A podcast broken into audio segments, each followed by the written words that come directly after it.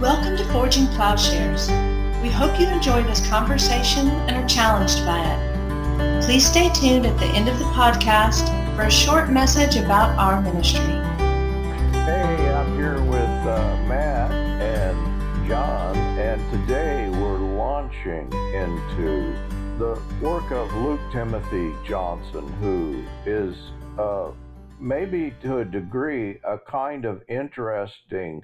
I don't know if contrast is too strong, but in but uh, at least a different light uh, shown on the person and work of Paul than what we have done with Campbell. And so I think that Luke Timothy Johnson may bring a sort of balance, a different voice in this conversation. And so, uh, at least we're going to, this is part one then of uh, a discussion. And John is going to be our main informant, I think, here on Luke Timothy Johnson. Yeah, and John, thank you for that because I think it's going to be quite the education for us and for our listeners. And we originally talked about having this conversation on the heels of our talk with Douglas Campbell.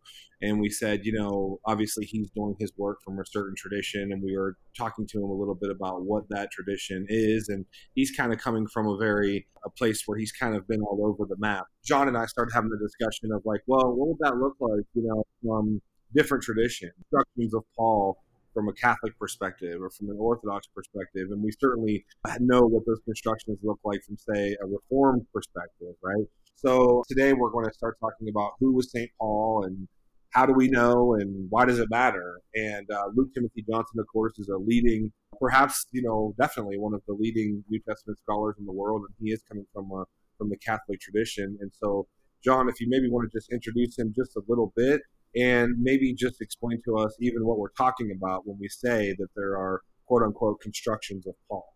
Yeah, so Matt, you bring up uh, my ignorance, really. That's how I got started on this project. Uh, sort of like you, Matt, you know, went to Bible college. We went to the same Bible college, but not at the same time. And I did a lot of study on Greek, Hebrew, biblical studies, and then never picked up another biblical studies book and went off and did philosophy and theology and realized there was definitely a lacuna in my knowledge and wanted to come back to that. But in a lot of ways, you know, once you go study systematic theology, biblical studies are often held at arm's length as something else and perhaps uh, something a little bit suspect. Uh, you know, you don't really have biblical studies per se until after the Reformation. Um, it seems to be a field that led to a lot of suspicion about scripture, but then a lot of suspicion about key doctrines that the church has held. So it's been good to get back into that, but especially through people like Campbell and now Johnson, who are aware of systematic theology and aware of the theological conversations that have been going on and very well informed. So I, I found Johnson uh, I don't know, maybe through you or another friend, I can't actually remember, but immediately went out and got this book, which is his newest thing. I think Johnson's actually sort of a Luke Acts scholar, um, but now he's writing a book on Paul, and he's writing it, at least this first volume, in connection with all the work that's been done on the Apostle Paul, especially in the last you know 50 years, but really going back to you know Schleiermacher and on when people get real suspicious about New Testament studies and start asking qu- historical questions. You know, who's the historical Jesus? Uh, what can we know about authorship? That more critical vein. And so that's where you get this idea of a construction, which I think was your question just now. So that everybody recently who has been writing on Paul for the most part has offered some sort of construction of Pauline theology, and they use that synthetic construction to then judge how we ought to read the books of the canon. So they eliminate some as being authentically Paul, and then they eliminate parts of even the books that they accept, or they read the books that they accept, almost always Romans and Galatians, uh, sometimes it's extended to First Corinthians, Second Corinthians, Second Thessalonians, Philemon, and Philippians. Sometimes not all of those, though. You know, you get different uh, you get different canons, and then they filter that through their construction of the apostle. And so Johnson is going to, in the first chapter, talk about all those constructions that are out there.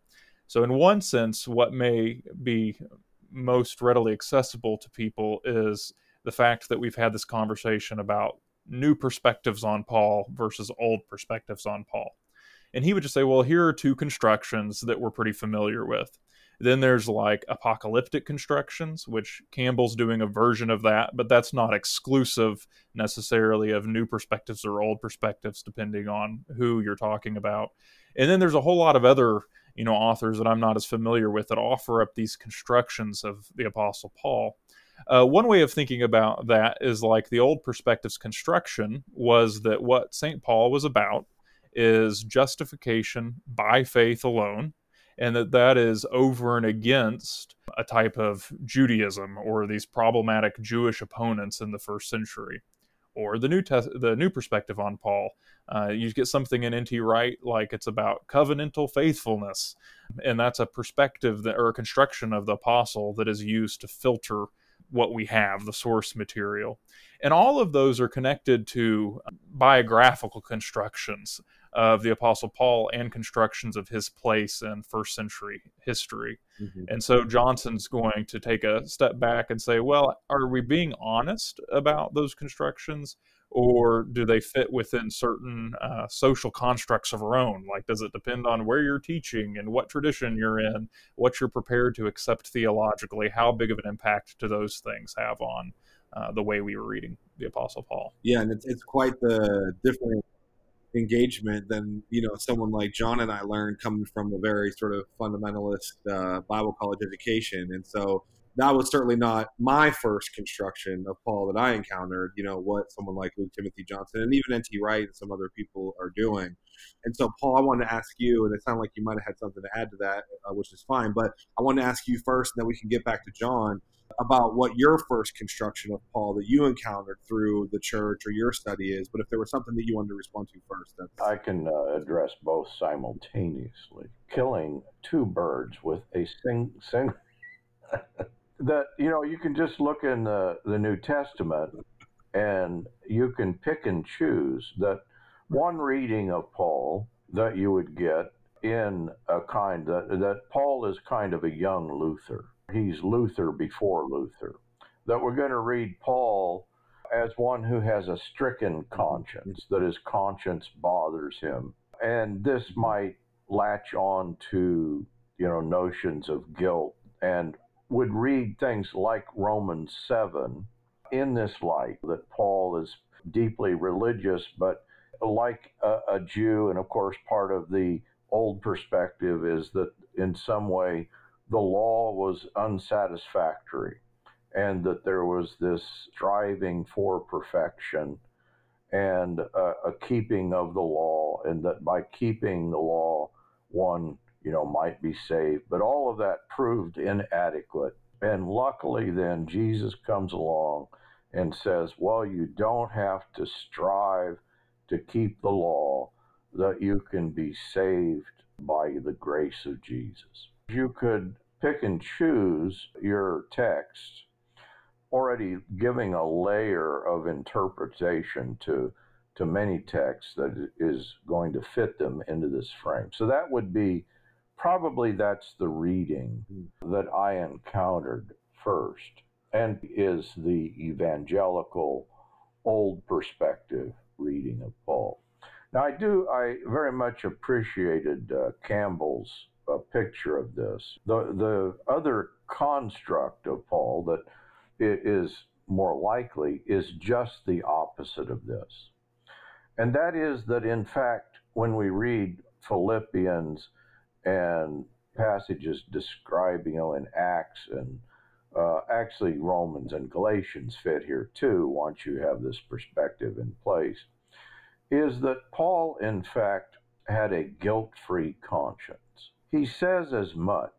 I kept the law perfectly. In regard to being a Jew, in regard to the law, I was blameless. I was a Hebrew of Hebrews. So that in fact, it's precisely the opposite that we get in, in the old perspective. In this understanding, because of his religion, Paul then could, without guilt, participate in the arrest of someone like Stephen and the murder, mm-hmm. so that Paul's religion is the enabling factor in what he will, as a Christian, come to describe. He will describe himself as the chief of sinners. Why is he the chief of sinners? Because he persecuted the church and he persecuted the church in good conscience because of his understanding of what it meant to be a Jew. To complicate all this, we can add readings of Romans 7. You know, what do you do with, with uh, Romans 7 and how does that play into this? In my understanding, that Romans 7 is, in fact, uh, about Paul, but it's uh, about you know the the I there, the Adam. It is a reference back to Genesis, and in referencing Adam, it's a, a reference to every man. The picture that I just gave of Paul is one in which it might seem not to fit with that understanding of Romans 7. But what I would say about Romans 7 is that what we have here is Paul's perspective on who he was, the reality of his conscience prior to becoming a Christian, with the insight of being a Christian. That is, he's looking back on who he was and understanding himself in a very different way. That, in fact, he was not conscious. That's the thing, I think. It, it actually, when you get into the details of Romans 7, there is an unconscious work on display here in which the very structure of a deception is such that there is a loss of self awareness, that one does these things and is not aware of them. And one does what he does not want to do, that is, that there's a kind of split. And of course, that sort of fits with the understanding of the guilt free Paul, or the one who he's a killer for his religion. But I guess that we all recognize that there's more at work in any human. And that then is the, the perspective there that, in fact, we are all striving. There is the sense that we would gain life, and that is the depiction that I think Paul is giving through the law. Now, that we should not mistake with ordinary Judaism I don't think that it's a problem of the law or a problem of Judaism, but what's being described, and this is Paul's whole point in Romans, is that he's describing the universal human predicament that is shared with Jews and Gentiles. Yeah, there is a, a whole sort of world that opens up for you uh, once you make that passage through, you know, Luther. And I mean, you know, for my part, uh, that was definitely my first construction of Paul was, you know, probably the the late Augustinian, you know, the later Luther and Calvin, you know, the Paul of Luther and Calvin for sure. Um, and and it's probably important to make you know that that passage and to familiarize oneself with that uh, discussion because it's been so central to New Testament studies for you know the last 500 years or so. But Paul, through your classes and you know, I was introduced to people like, you know, Richard Hays, you know, N.T. Wright, James Dunn, and then later on, even people like, you know, Giorgio Agamben and Slavoj Žižek and people like this. And so the conversation really does widen. And I think even after doing, you know, going through Hays and Wright and Campbell and these other guys, uh, which is extremely helpful. Uh, now adding someone like Luke Timothy Johnson to the conversation and others is going to continue to move that conversation forward. So Jonathan, I'll just go back to you with the same question. What was your first, now that you've come, and, you know, as far as you have, what was your first construction of Paul that you encountered in the church or in your studies, and where you, where are you going now? Yeah, I'm sure that uh, through church it had to be something along the lines of the, you know, an old perspective from uh, various preachers' points of view. But the first time I self-reflectively was studying Paul would have definitely been N.T. Wright so, um, you know, this idea then, and if you read N.T. Wright, especially when you're young and you don't know what's out there, you do sort of get the picture. Oh, well, there there's an old perspective uh, that was pretty widespread, and now there may be you know new perspectives, but they all share some things in common. and you know we need to make a choice to either stick with the old perspective or go along with the new perspective and of course uh, i think what you were just describing matt and what paul was describing is it's not like we have you know have necessarily even gotten away from interacting with constructions of paul yet uh, but when you add a plurality of constructions you begin to see oh well maybe uh, the whole picture is a little bit bigger because all of these people are hitting upon different topics. And so I think that's the benefit of holding up, say, N.T. Wright, who is definitely good to get one out of a reformed old perspective. Um, you know, give, gives people some historical sensibility and widens the conversation. But then when you encounter somebody like Campbell, you realize, oh, well, perhaps uh, it's really not even about justification as much as has been made of in the West. And then, you know, there's that apocalyptic picture of, well, Paul is preaching a realized eschaton of we are in Christ. And that means uh, what the church is and how we live as Christians is going to be something different. What I actually find Johnson refreshing um, as a way to take another step back and kind of reflect on this whole picture, on all these plurality of constructions because what Johnson's saying is let's not get too hasty and I think that's what he thinks has happened is that people have picked up some sort of philosophical lens or some school of thought and this is the way they begin to tackle the Pauline corpus uh, such that they've made it based on their construction. He's saying what that will inevitably do is short circuit the questions we might ask about what the New Testament has to teach us, um, and especially those books of the New Testament, a very large portion of which have the stamp of authority, at least within the text, from the Apostle Paul. And this, uh, I think, this is why this is so crucial for most people. Is regardless of what construction you're engaging, when you go to church, you're likely going to hear sermons based on the entire corpus that is claimed as Pauline in the New Testament canon. Meaning that uh, just because scholars may decide Romans and Galatians are the only authentic books, or they, you know, have a seven uh, book canon of Paul's works, when you enter into the church, it's always been the case that what is claimed as Paul's work is going to be preached as Paul's work, and we somehow we have to deal with that then. And so this may be a problem of, you know, all of these constructions are a product of the academy, and yet the place where most of us go to engage and worship and meet Jesus is the church.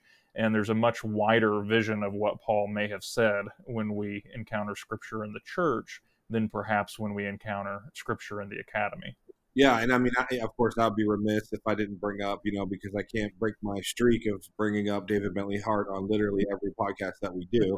But I wanted to add him to that as well because obviously he's not a, a New Testament scholar, but uh, you know, his translation of the New Testament has been very uh, helpful to me, and just the way that he, the work that he does, for instance, in the postscript, where he's coming from an Orthodox perspective, right? And so a lot of the, this conversation obviously is taking place within the context of Protestant biblical studies. And so once Hart just, and you kind of get the sense of some of this happening and, in, people like Wright and others, but whenever Hart just comes out right out and says from an Orthodox perspective that, well, you know, Paul was never inveighing against good works in any way. I mean, you know, he was talking about works of the law in terms of kosher laws, circumcision, you know, washings and things like this, but Paul was all for good work. And just the way that he kind of puts it like that, because, of course, from an Orthodox perspective, there's a synergy that's happening there between faith and works. And, of course, uh, I would think that for, you know, Luke Timothy Johnson, then there's a very similar thing. But I guess my point is, is that once you make that passage through Luther, Calvin, you know, late uh, Augustine, and all the sort of, you know, 19th, 20th century uh, New Testament scholars, the mo- I mean, even Karl Barth and most of these guys who were, who were Protestant, uh, you do end up with perhaps like a very different Paul, right? I mean, is that is that fair to say, John? Well, I, at first, I want to push back on something that you were claiming just a little bit, and I want to see what you do with it. Okay. Uh, you know, you're saying Hart is coming from an Orthodox perspective. In his New Testament translation, in his footnotes, and in the postscript, you know, Hart has no problem making moves that would be found in the German schools of thought, whereas he basically says, well, this bit doesn't sound like Paul. Um, I think it was added in later. I'm not going to take that part seriously. Mm-hmm. Right. That's actually what Johnson's warning against. So Johnson's saying historically, and from the perspective of somebody that says, well, the church um, had early textual critics. Jerome decides that Hebrews isn't Pauline, even though there had been earlier mm-hmm. manuscripts that paired it with Pauline work. It's not as if they weren't thinking critically about Scripture. None of the works that are canonically attributed to Paul had been questioned up until the time of Schleiermacher.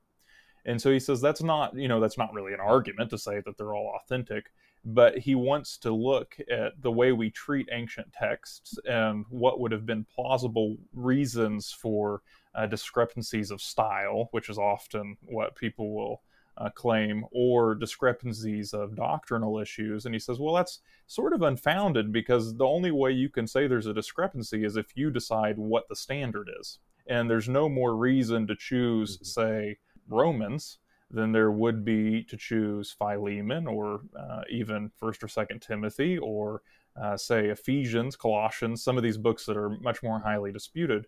So why is it that Romans and Galatians are never disputed? Well, they're not disputed because they teach what Protestants like, you know. And so he's saying that's always at work. So in a way, it seems like you know Hart has not actually left that tradition of Western uh, biblical criticism in the sense that he wants to say, well, this doesn't fit because I don't think it fits with the rest of Paul that I like. Uh, Johnson would just point out that that's we're sort of working fallaciously when we do that because we are we have to put ourselves in the place of the ones who get to pick what the standard is. And there's no historical evidence to choose one standard versus another. So that's part of the move that he's making against a construction of Paul, because ultimately what happens when people make up a, a construction of Paul, and he's so he's admitting that he's also doing a construction. His construction is just the canonical Paul. But what happens when people make a construction is they've always done this to either dismiss doctrines that they don't like.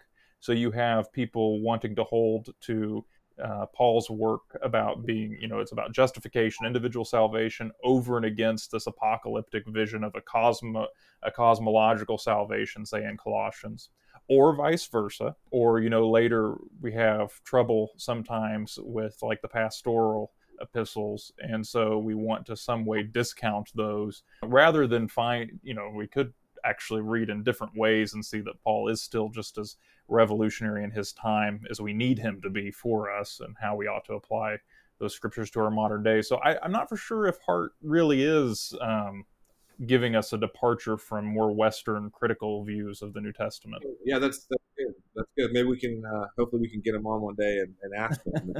but uh, yeah, I mean, you have guys like Luther saying, you know, that James is an epistle of straw. You thought, mm-hmm. you know, so it's Uh, I mean, these are all fair points. And I want to, before we, we ask John about Luke Timothy Johnson specifically and what he has to say about source material, Paul, what do you think about all this sort of uh, this sort of stuff about the acceptance and exclusion of source material? I, I liked C.S. Lewis on this, and of course, Lewis was a literary specialist. You know, this is really that he had devoted his life to this, and but it, it is an event in his life. You know, he writes The Lion, the Witch, and the Wardrobe, and he, he had become quite famous, you know, and even in his own lifetime. So much so that a young scholar decided that he was going to trace out the genealogy, you know, try to find the various source materials for the lion and Narnia and the various people. And he wrote a, a quite extensive scholarly work that Lewis says was just fascinating. The you know the depth of detail and the the places from which the borrowings took place, and Lewis said it was brilliant, minus one small factor. It was completely fallacious. it had no truth whatsoever in it. Uh, I think that's sort of the way that uh, German higher critical understanding or higher criticism that it has functioned. You know, this was a, a, work I would point out. I introduced this to both you guys. The work of Gerhard Maier, who in fact was teaching at Tübingen and was directly familiar with the rise of a higher critical mm-hmm. understanding. And was the Tübingen school, right? Yeah. No, I mean the, the the Tübingen school is the. I'm just saying it all starts there with F.C. Baur. Yeah. Yes, it all starts there. It all starts there, which is very confusing. Here you have this uh, kind of very impressive German scholar and many years ago, I think he's saying something very similar to what I'm hearing you say Johnson is saying. And that is that mm-hmm. he questioned the whole basis of the rise of the, this approach. In terms of the canon, he is very conservative in saying we, you know, we, we accept the canon. The, the other uh, person to, that arises is a woman that, named uh, Eta Linnemann who had as was a student of, Bultmann and taught in the German, you know, taught higher criticism, and she came out with several, you know, books on the Gospels and the various theories as to which was prior. And she has written a series of books. I haven't heard much of her lately, but a decade or so ago. She came out with several books on the synoptics, but basically what she's showing, what she's demonstrating is that in the German university system, so you could come up with about any theory, you know, and she demonstrates this that, you know, which one is prior. You know, there, there's a theory that, and of course, the way you make your name in, in uh, the, the academy is that you propose an alternative. And so she goes through the alternatives and she says, you know, the one thing you might notice in all of this. And the criteria in the German university is that you could say about anything in New Testament scholarship, but one thing you cannot say is that it's true, that the New Testament is true. And uh, interestingly, she she gives a bit of biography in one of her books that she became a Christian at some point in her own description. In other words, she's saying I wasn't and then she described herself as a kind of an alcoholic, addicted to television, interestingly. And she uh, she quits the university. She says, if you have any of my books, that they're you know the, the in that period they're worthless. I think she became a missionary to the Philippines. Actually, there are people who have broken through this and, but unfortunately, and we should not describe this simply as a liberal problem, because of course this is a, the fundamentalist conservative issue too. That it seems like this is the primary engagement with the New Testament is to, in some way, hash out either proving or disproving certain things in regard to the canon. And in the process, losing, I think, what Someone like mm-hmm. Gerhard Maier just says, well, no, let's just sidestep this whole thing.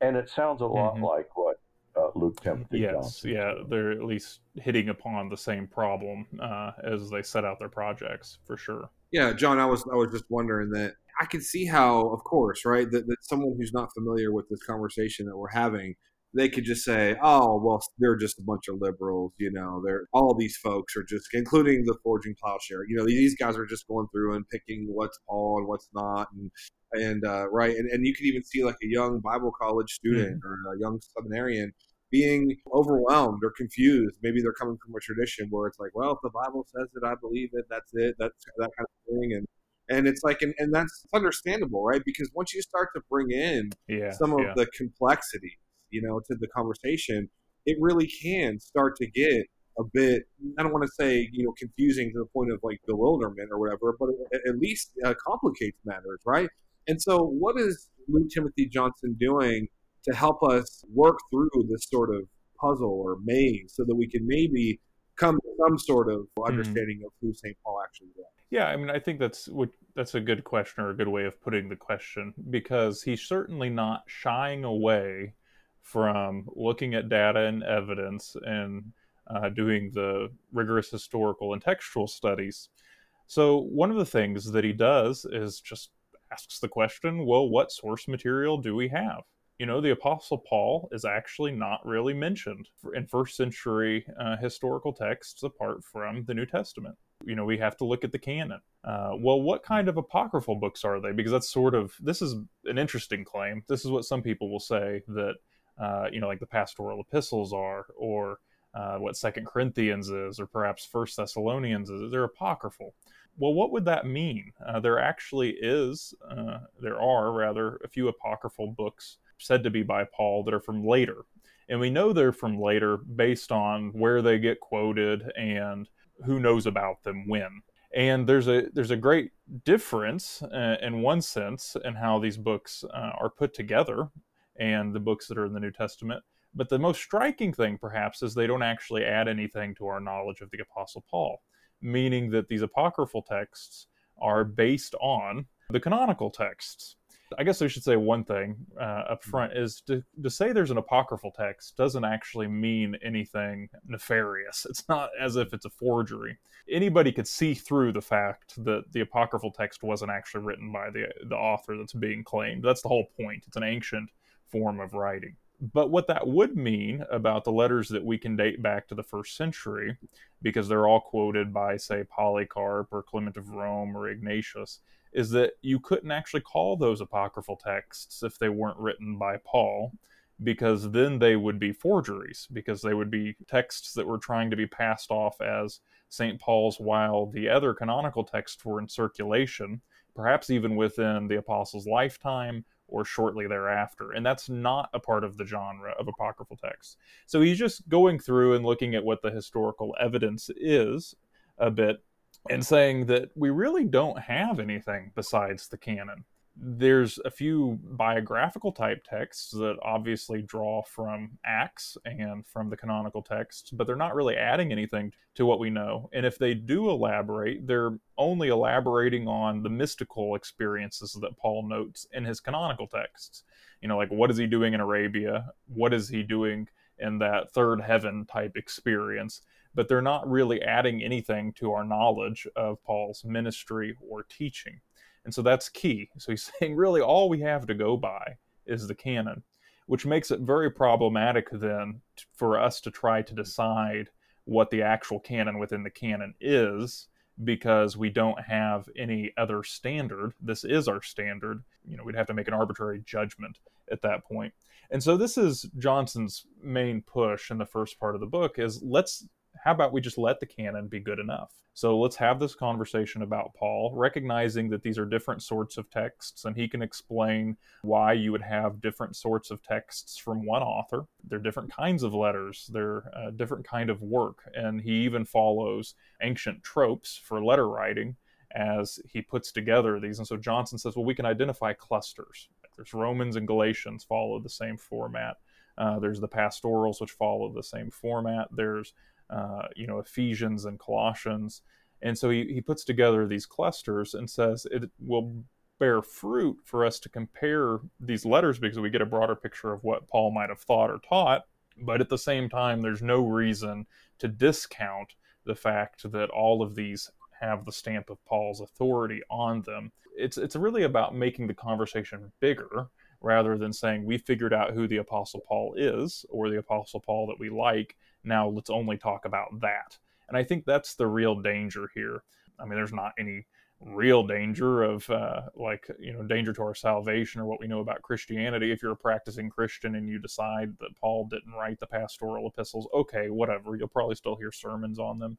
Uh, your life is still going to be shaped by christ and the holy spirit. You know there's not a huge danger but we do limit the sort of conversation that we can have or the sort of critical academic conversation that we can have uh, so let's stop doing that and be a little bit more open to the canon and then have a wider conversation that will bear more fruit.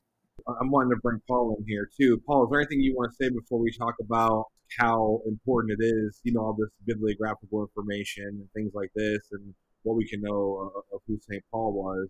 Is there anything you'd like to add uh, or, or question about what Luke Timothy Johnson is saying or doing?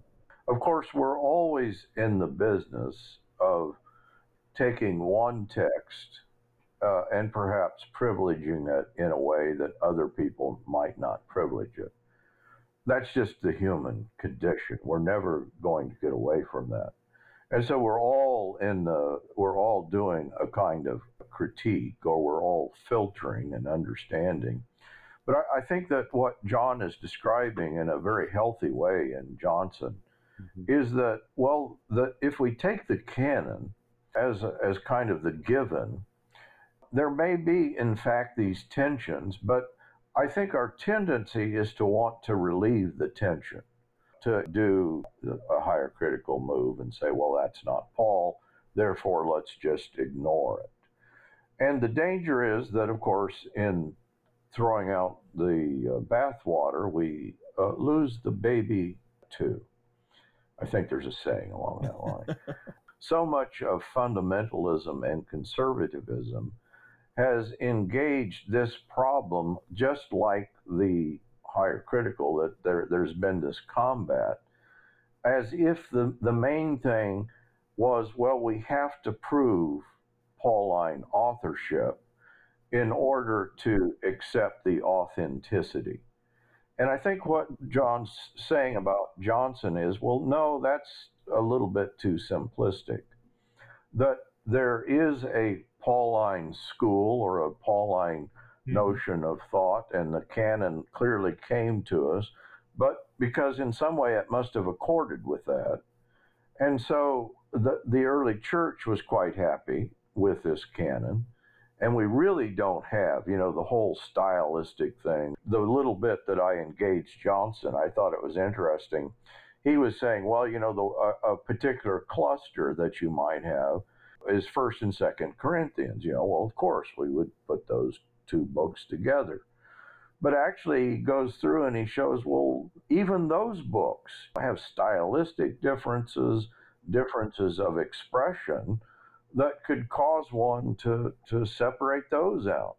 I think that what is being questioned here, first of all, is the whole notion, the point I was making with C.S. Lewis, I think the whole notion that you can in some way trace the, mm-hmm. the someone's gene, the genealogy of thought or their their writing style, and you can make broad claims of.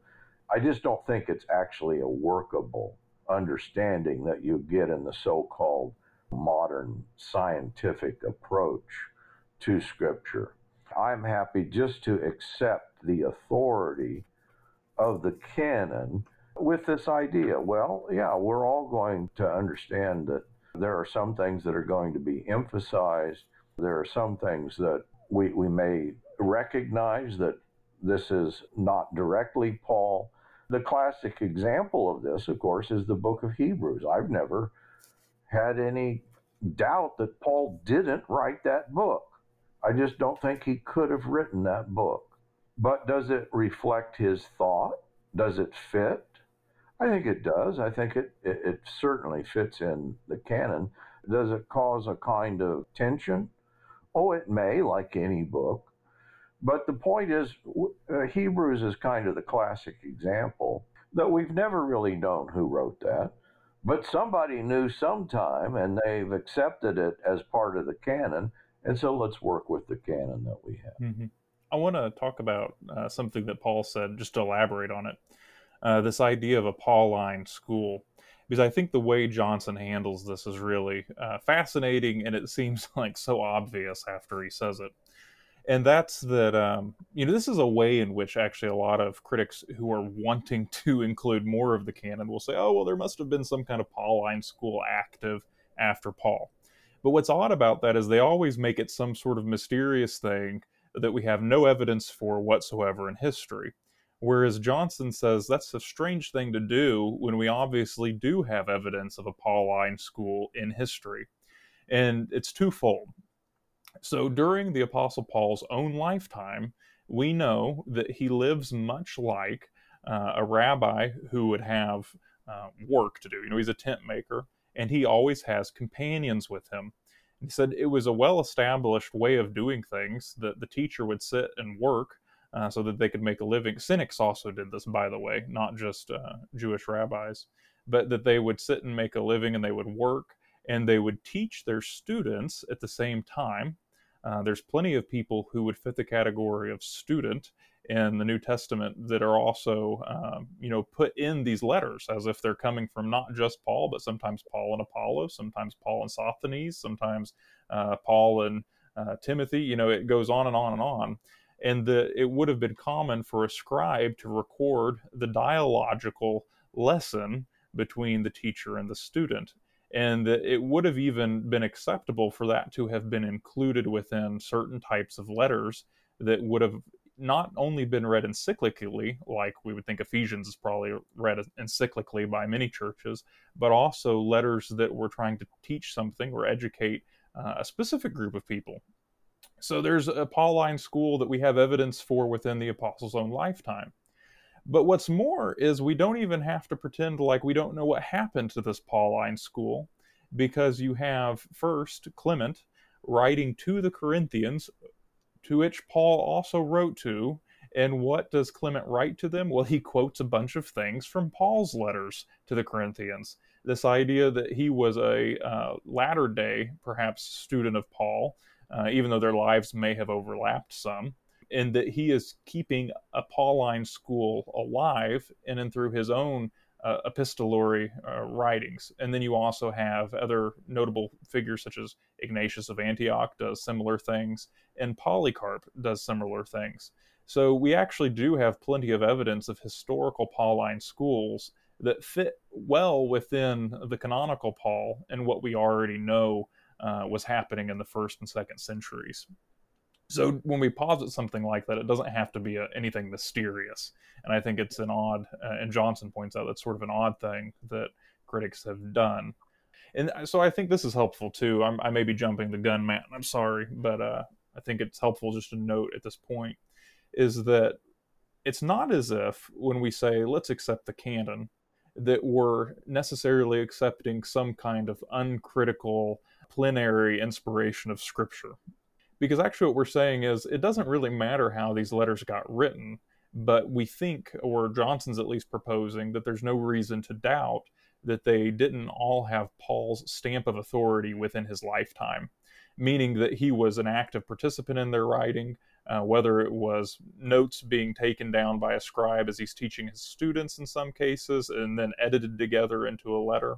Whether or not that when we have these several you know paul's companions with him being mentioned in the greetings of the letters, whether or not they actually took an active part in writing these letters themselves or wrote them under Paul's authority while they were with Paul. All those are possibilities that fit well within uh, the ancient practice of authoritative letter writing, you know, writing a letter in the sense of it's going to bear some authority. And Paul's also doing something that's interesting that you can't necessarily find a lot of in the first century, and that the, all of these letters in the canon are claiming religious authority to specific communities. And so that's almost an invention, the, the invention of the apostolic letter, if you will. So there's no reason to think that we can't actually even point our finger at what was happening in the first and second century with the Pauline school and Paul's teachings and the way that interacts with both the canon and the early church. Yeah, that's that's good. Uh, for me, I guess I'm, I'm, I'm grateful. You know, that all three of us we have faith in the in the tradition. So it's on some level we're saying, and it's not like an uncritical, but this whole thing of Christianity is it really is mm-hmm. sort of a movement of faith to believe in the incarnation, the resurrection, all these things. You know, even the you know the inspiration of Scripture, and that uh, the church gave us, you know, the scriptures, and to trust the wisdom of the Holy Spirit uh, throughout that process is an extremely important part of this. And we realize that there are some people who are doing Pauline studies who don't subscribe to that sort of thing. So you, I mean, and they're they're also making valuable contributions. People like Zizek, and I realize that he's not doing like a strict New Testament studies, but he's doing some Paul, you know, he's doing Pauline stuff that's helpful uh, that Paul has written on and other things. And I guess I'm wondering that Paul spends, though, a considerable amount of time, whether he's before the authorities or in, in the different letters and things like that, giving his biography, right? Saying, well, you know, I was walking down the road and, you know, this, uh, you know, the, this light came and I, I met the, the risen Lord, or, you know, here's who I was, you know, when he's sort of defending his apostolic authority and things like this. And so I'm wondering, it's kind of a two point, two part question. First of all, how important is it, it biographical information? For St. Paul? Can we in any way separate sort of his biography from his his doctrinal sort of assertions? And and just what can we know about who St. Paul was, just in general? Uh, yeah, well, one way, I mean, actually, I think we might ask a question do we have very much biographical information? There you go. Yeah. So um, Johnson's very good at just saying, well, Acts is interesting because it's obviously not Paul's words. So all of the sermons in Acts are Luke's construction mm-hmm. based on research. That's fine. Um, mm-hmm. Nobody would have thought otherwise in the first century. So to say, well, that's those are Paul's thoughts, that's probably a stretch.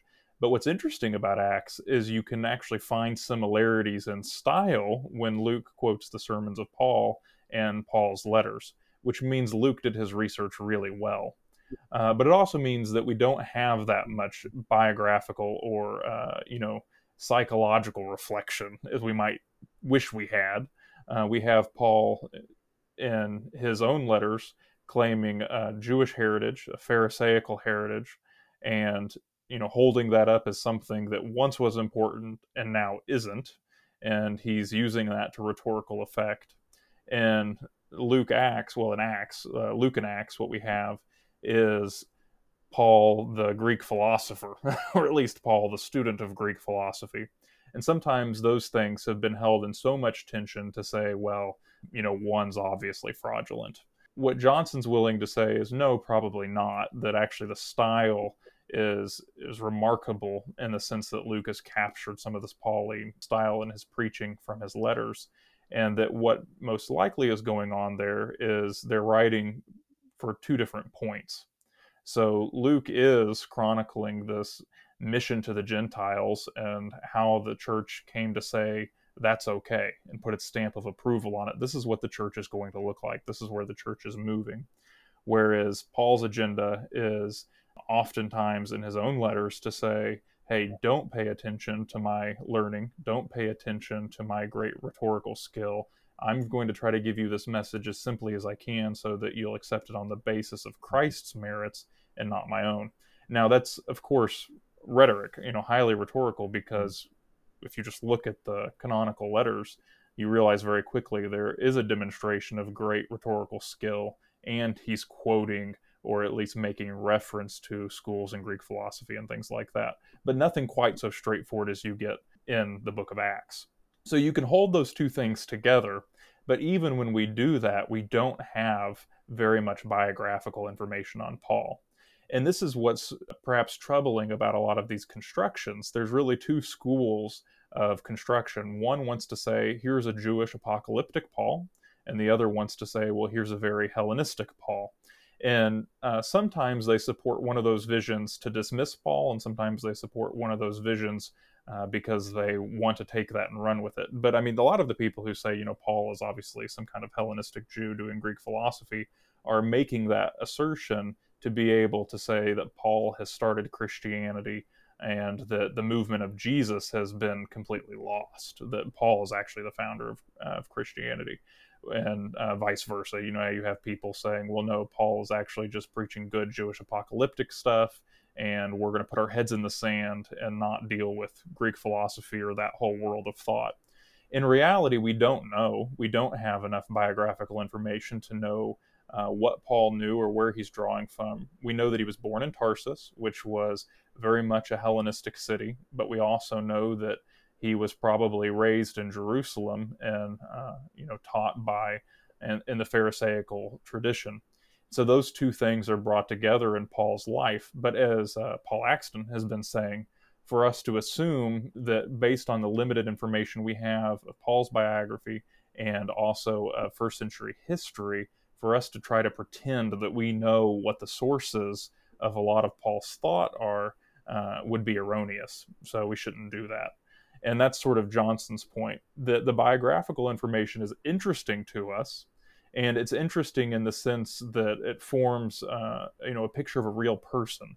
And actually, the fact that the you know Acts is a little bit divergent from the picture that you get in the canonical epistles uh, supports, you know, that this is historical evidence because you're having points of view. Nobody had edited it and tried to make it smooth in the sense that you would just get one picture of who St. Paul was. So that's a great strength, actually, of the New Testament canon. So, why is it important?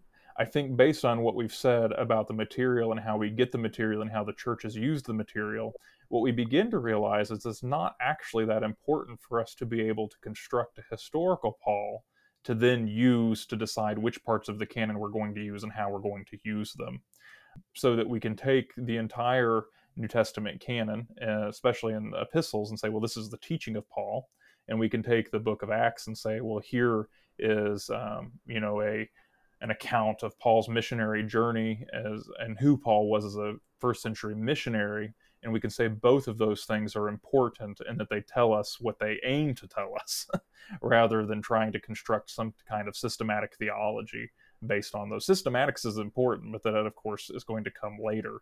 And uh, paul probably i mean I, I would just say paul wasn't a systematic theologian that's not he was a first century missionary um, he's a you know revolutionary teacher in some ways. He's a teacher of moral ethics. Uh, he's that's how many first uh, second century people thought of the Apostle Paul. He's sort of a moralistic teacher. He's te- he's a evangelist. He's proclaiming the gospel. Um, but we don't necessarily have to think of him in terms of a systematic theologian, like what we start to see in people like Irenaeus, who actually does have well defined opponents that he's writing against and that he's constructing systematic theologies to be able to uh, put forward a version of Christianity that you know we still adhere to today. We just solved all the. We solved Paul. We solved the New Testament. Oh, I'm so glad, John, you brought this. Uh... No, it's wonderful. I, I, Paul, is there any? Do you want to direct our listeners if they would like to help out or find more about Forging Plowshare? We are dependent upon support from people that listen. If you go to our web page, there is two places you can donate through Outreach Inter- International. The donate button where that is there.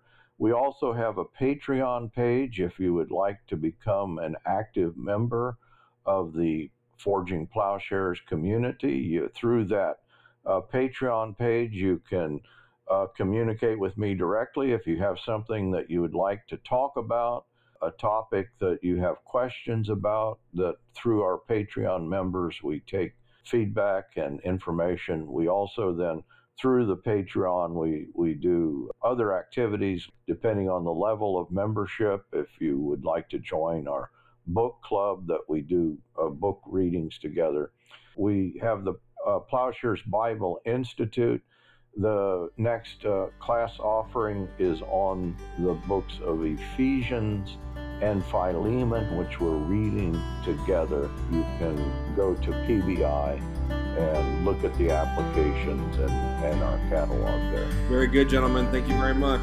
Thank you, guys. A lot of fun. Thank you for listening to this episode of Forging Plowshares. You can learn more and join our growing community by visiting forgingplowshares.org please consider supporting at patreon.com slash paul axton or by donating at forgingplowshares.org slash donate